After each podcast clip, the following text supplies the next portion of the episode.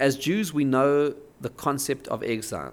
When the Roman Empire invaded the land of Israel almost 2,000 years ago and destroyed the temple, it also led to the scattering of the Jewish people around the world. It began a process whereby Jews wandered from country to country. There was always a remnant of Jews who remained in Israel throughout the generations, albeit a small number, until, of course, the modern return to the land of Israel.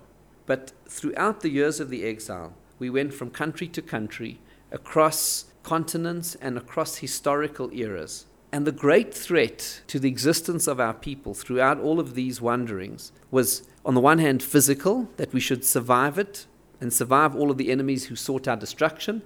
But the other grave challenge was to our identity and our connection to our Torah that God gave us. What are the chances that a people could wander for almost 2,000 years and be scattered across the globe and yet maintain a coherent Torah system of values and mitzvahs and principles like we have done. And that is a miracle from God, and it is also a testament to the integrity of the Torah principles that we preserve throughout the generations. And that's what our Mishnah is addressing according to the interpretation of the Abarvanel, whom himself knew the concept of exile.